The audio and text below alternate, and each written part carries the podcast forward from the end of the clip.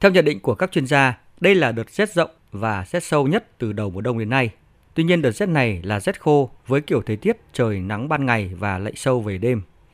Ông Nguyễn Văn Hưởng, trưởng phòng dự báo khí hậu, Trung tâm Dự báo Khí tượng Thủy văn Quốc gia cho biết, đặc điểm của các đợt không khí lạnh tác động đến Việt Nam trong tháng 11 di chuyển từ phía Bắc xuống phía Nam và sẽ gây ra những đợt mưa rào và rông, sau đó chuyển sang tình trạng nắng hanh, rét vào đêm và sáng. Trong tháng 11 sẽ có khoảng từ 3 đến 4 đợt không khí lạnh ảnh hưởng đến Việt Nam. Cái đợt ngày mùng 7 tháng 11 sẽ là một cái đợt không khí lạnh mạnh đáng kể. Nó sẽ gây ra một cái đợt rét diện rộng ở các tỉnh Bắc Bộ cũng như khu vực Bắc Trung Bộ với cái nhiệt độ trung bình ngày xuống dưới 20 độ. Các tỉnh vùng núi nhiệt độ có thể có khả năng xuống dưới 15 độ, các vùng núi cao có thể xuống dưới 10 độ.